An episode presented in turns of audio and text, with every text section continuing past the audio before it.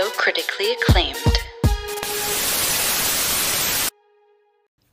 Hi everyone, welcome back to the Not So Critically Acclaimed podcast. This is part 2 for Baby Daddy. So like I mentioned in part 1, I've only seen Baby Daddy once live over the course of the 5 to 6 years that it was on. So because of that, and then the fact that it was a sitcom where the episodes, don't always have too much to do with each other, I don't remember that many details. Shocker, but I'm going to try my best to talk about as much as I can. So the first thing I thought we would talk about is kind of the biggest thing that I remember about the show, because it's the biggest element that was kind of carried throughout the whole thing. And that is the love triangle, of course, between Ben, Riley, and Danny. So I always hated Ben's character. Like, he's super selfish and doesn't really ever think about anyone other than himself, which I guess did change to an extent over time because, he became a parent. But at least in his romantic relationships, I feel like he never thinks about the other person. And he definitely takes people for granted. Like, he took Riley for granted and he took Danny for granted. Like, two aspects of it. So the first aspect is with Danny. Literally anytime Ben would be struggling with his relationship with Riley or his feelings or her feelings or anything, he would talk about it with Danny, and then he'd be like, you don't understand, you can never understand. It's like, no, Danny understands better than anyone because he's literally been in love with her his whole life, and he could understand what it means if she doesn't feel the same way or if you have to bury those feelings for the sake of someone. I don't know. All I know is that Ben always sounded like an idiot when talking to Danny because he never saw it from another person's perspective. And then as for Riley, he definitely took her for granted when they were in a relationship, but even outside of that, can we acknowledge Ben and Riley's relationship from the very beginning? We obviously know that Ben, Riley, and Danny were best friends growing up. However, only Danny and Riley stayed friends now through from childhood through adulthood, whereas Ben and Riley haven't, because in the very first episode, Ben is so surprised to see what Riley looks like after all these years because she lost all that weight. So that is one aspect that it's like, why would you take for granted this person who you haven't seen in a really long time, and you always made fun of also. He literally always made fun of her about her weight when he was younger. And now she's literally helping him. I mean, she's not uprooting her life in any way, but she doesn't have to help him with his newborn child, and being a single parent. And I just feel like that is totally skipped over in the show. And I just wanted to acknowledge that. At the same time, though, Riley definitely took Danny for granted, too. And it was mainly because, half the time she didn't deserve him. And that's why I felt like she took him for granted, because from the audience perspective, it's like, no, you've put him through the ringer too many times. And this was so obvious in the whole beginning half of the show where, Riley would be with Danny and she would be upset about something, and Danny would save the day, do something really sweet, and she would make some comment that super friend zoned him, who am I to I'm so lucky to have a friend like you, or, you really are a girl's best friend, or things like that. But it's hello. And this is something I don't understand about relationships. When you're best friends with someone, I understand there is the idea of you don't want to ruin, if a guy and a girl are friends and solely platonic, but they don't want to risk, and they don't want to become in a relationship because they don't want to risk the friendship and losing that or something. But at the same time, if this person is your best friend and you get along with them so well, why wouldn't you try? Because from my perspective, I look at it you should want to date or be with your, romantically be with your best friend. And so if this person already is that person, I feel like you might as well try, because, they fit half of the, equation, you know what I mean? But anyway, so it seemed kind of why wouldn't, Riley try with Danny? He's he's over 6 feet tall, gorgeous hockey player. Come on, what, why? But regardless of all of that time, I'm a sucker for the childhood best friends to lovers trope. As I mentioned in my birthday episode about 23 of my favorite TV couples, because Danny and Riley are one of them.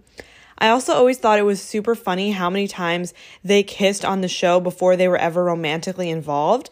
Like, they either did it to pretend they were together to throw someone else off, or to, like, get Danny back into focus, or I don't know if maybe they were doing a skit. I feel like they did skits a lot on this show, which is kind of random. But I always thought it was really funny. So, yeah. And then overall, like, I really liked the whole arc whenever one of them was struggling to tell the other one how they felt. So, for example, this happened primarily with Danny at the beginning, and I already kind of mentioned this, but anytime he would do something sweet, and then Riley would say some friend zone line. But honestly, then I really liked finally seeing Riley struggle with it all. Like, yes, it's your turn to be quote unquote aching, I guess, like when she with the whole hearing the voicemail and everything. But that was also something I didn't like. So when Riley first heard the voicemail, there was problems with this. So first of all, I have never heard the voicemail operator thing say, if you're happy with your message, press 1 or like 2 to delete it. I've literally never heard that. So like, that's not a thing. And second thing is I hated how Riley kept it a secret that she heard the voicemail for all this time. But I do think Danny overreacted a bit. Like, maybe this was his chance to make her feel like he had been feeling his whole life, but it seems like a bit much, you know, because I felt like she needed a chance to think about it. And then at the end, the other thing I didn't like was when Riley and Danny were together and Riley was upset because Danny lied about being with Sam. But technically he didn't. Like, she asked him if he had ever had feelings for her. And he said no, because yeah, he never had feelings for her. He slept with her, but he never had feelings with her. He was a high school jock. Like, what did you expect? So I think they're kind of both in the wrong. Like, Riley shouldn't be upset because he didn't lie, I guess, in saying that saying he didn't have feelings for her when he did have feelings for her. But Danny's also in the wrong because he shouldn't just have, like, left it out. Like, he should have just said that they did hook up in high school. So, yeah. But they needed drama, you know. So then as for my favorite episodes, I couldn't really think of too many because, again, I don't remember, like, the details and, like, of the episodes. But one of my favorites is when Danny gets a concussion at a game or a practice or something, and he goes to the hospital. And Riley is there. I think she's either, like, pretending to be a candy striper or she really is, like, volunteering maybe. I don't know. And so she and Tucker are in the elevator and Danny gets rolled in, but there's no nurse or anything with her because I think there's a lot of paparazzi maybe or something. I don't even remember. So then it's just Tucker, Riley, and Danny in the elevator. And I think the elevator might have broken also. And so Tucker is dressing up like a doctor, and he has a stethoscope that he bought from the gift shop. So when he sees Danny there, obviously Danny's unconscious because we know he has a concussion. But Tucker takes the stethoscope and feels for Danny's heart, and he goes, I don't mean to alarm you, but I'm not getting a heartbeat. And that's, like, literally I say that line all the time. So then Riley freaks out and then goes to give Danny mouth to mouth, but obviously that's not what he needs. He has a concussion. And so then Danny wakes up and then he realizes it's Riley and they just start making out and it's really funny. And this was, of course, way before they became romantically involved. So it was like, oh my God, funny, whatever. One of those times again where they were kissing before they were romantically involved. But then the last scene is my favorite thing also. So then Tucker's in the elevator by himself and he checks his heart with the stethoscope and he says, I don't seem to have a heartbeat either. And so obviously implying that the stethoscope was not, like, obviously he bought in the gift shop, is not real. So it kind of created quote unquote drama when there wasn't anything to be worried about. Another really good episode was the Bon Jovi episode. I don't remember the specifics of it, but I remember that Bonnie is obviously a huge fan and even made Ben's middle name Bon Jovi.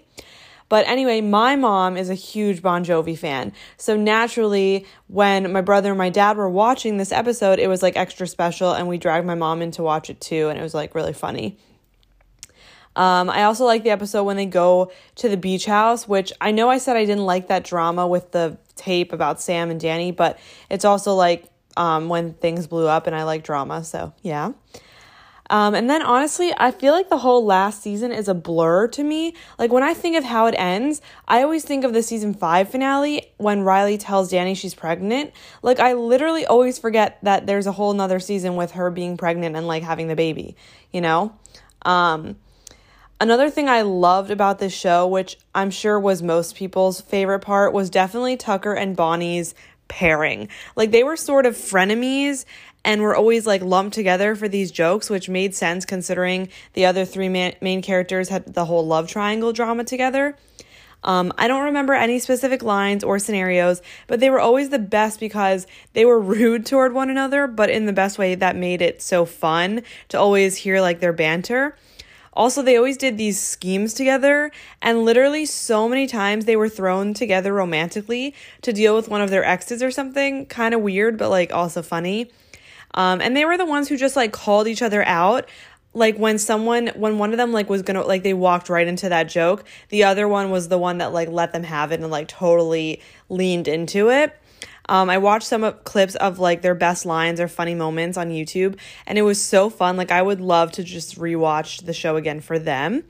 And I also really liked when they introduced Brad into the show. Him and Bonnie were great together, like comically, because they were both just so self-centered. So they just worked together. So then the other half of this episode, I kind of just lumped things together with like fun facts and guest stars that were fun to see on the show.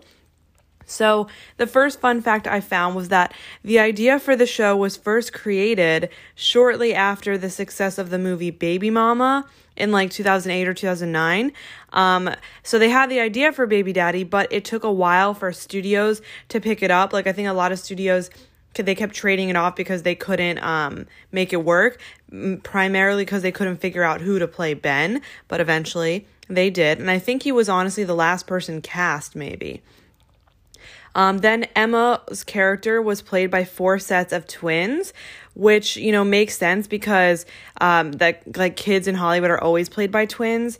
And if you didn't know, that's like a thing because of child labor laws, which means there's a limited amount of time and like hours that kids can be on screen for and like can work for. And so between that and then also that like, so that explains the twin aspect of why like kids are always played by twins. Like, for example, the Olsen twins was a big example. And then the other reason why they had multiple sets, I guess, would mean it could be also the idea of like wanting to stretch out the time across many kids instead of just on one set, but also because then I would imagine Emma's character like was growing up and, you know, time was going by faster in the show than in reality. So they needed the kid to look older.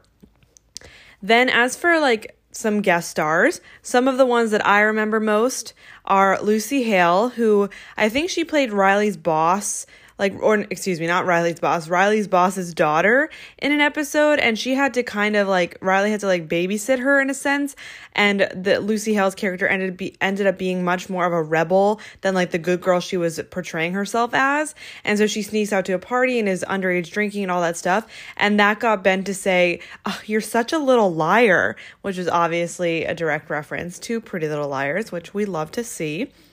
Then Cassie Scirbo, who was Lauren in Make It or Break It, was also in a few episodes of the show. I don't remember who she played, but she played someone. Matt Dallas, who was on Kyle XY with Jean-Luc Bilodeau, who plays Ben. He played Fitch, who I did not care for at all in the show, but he was a recurring role. And I didn't care for him because I just wanted Riley with Danny, of course. Then a big one was Lacey Chabert, who played the therapist Amy, and I honestly really liked her and Danny's short-lived relationship. Like I said, I always wanted him to end up with Riley, but I definitely liked Amy better than like Elena and Georgie and any other options he had. And I also liked the therapist aspect of the show and like working through Danny's thoughts, and honestly just love when shows incorporate that, as I've noticed like recently, especially in watching Lucifer. But it makes sense considering I studied psychology in college, so I really like to hear the therapy and them working things through. And it's kind of like also the audience's perspective being brought to life, I think, like as an addition. And then there were some other ABC Family alums on the show, like Amber Stevens West, who is from Greek, Megan Tandy, who was on Jane by Design. She was also Brayden on Teen Wolf. And then Aisha D, who would later go on to star in The Bold Type, which comes back tonight for the final season. I'm really upset about that, but like, I don't know. It's going to be interesting. And then the last special guest star, I think, was, or excuse me, not the last one, the second to last, Caroline Rhea, who played Riley's mom for an episode, but I think she got recast. But she will forever be Sabrina's Aunt Hilda from Sabrina, the Teenage Witch. But the best like guest star cameo, whatever you want to call it, was Reba. So Reba came for a few episodes and she played Bonnie's old friend Charlotte, whose proposal was just called off by her fiance somehow because of Bonnie. Like Bonnie ruined the like proposal, marriage, whatever. So now Charlotte is back for revenge. And this was a funny storyline because Reba and Melissa Peterman, who played Bonnie, co-starred together on the show Reba, and the premise of that show is that Melissa Peterman's character, Barbara Jean, was Reba's best friend on the show, but then Barbara Jean got married to Reba's ex-husband. So in Reba, I've seen like several episodes here and there when it would play on ABC Family, like daytime television reruns. And so they are like, they were best friends, and then Reba got, I don't know if the show starts with them getting divorced or if they're like, I don't know if they're married and then they get divorced or if they were already divorced. I haven't seen the whole thing, just a few episodes, but I know that like they were best friends and then that happened, but like, it's not like they hate each other. Like they tolerate each other. Barbara Jean, which is Melissa Peterman's character, she's also like very over the top. So it's kind of like frenemy tolerate situation. But that's all, and I feel like I'm definitely not doing Baby Daddy justice, but at the same time, like, what do you expect from me for a sitcom that I've only seen once? So I apologize for the rather short episode. It is more difficult, I mean, from the start that, yeah, it's 6 seasons, but it is a sitcom, so the episodes are shorter, and there's just not as much, I feel like, to talk about compared to, like, other sitcoms. Like, I know, obviously, Friends I did, but that's 10 seasons, and I know that, like, the back of my hand. And How I Met Your Mother is 9 seasons, and I also know that one pretty well. But I'm sorry, I guess. Otherwise, though, if you listen to your podcast on Apple Podcasts, please rate, review, and subscribe. Specifically, leave a review because I would love to get feedback. Also, if you're not following me already, please do so at Not So Critically Acclaimed, both on TikTok and Instagram.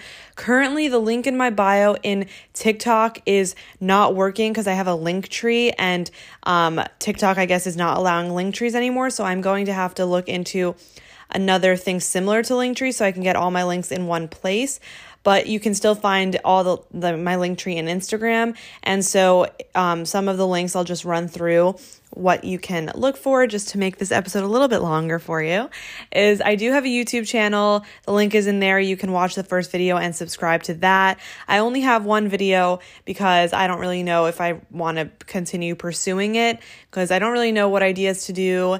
And also like based on the number of subscribers, it's a lot of effort and I just don't know if I want to do that.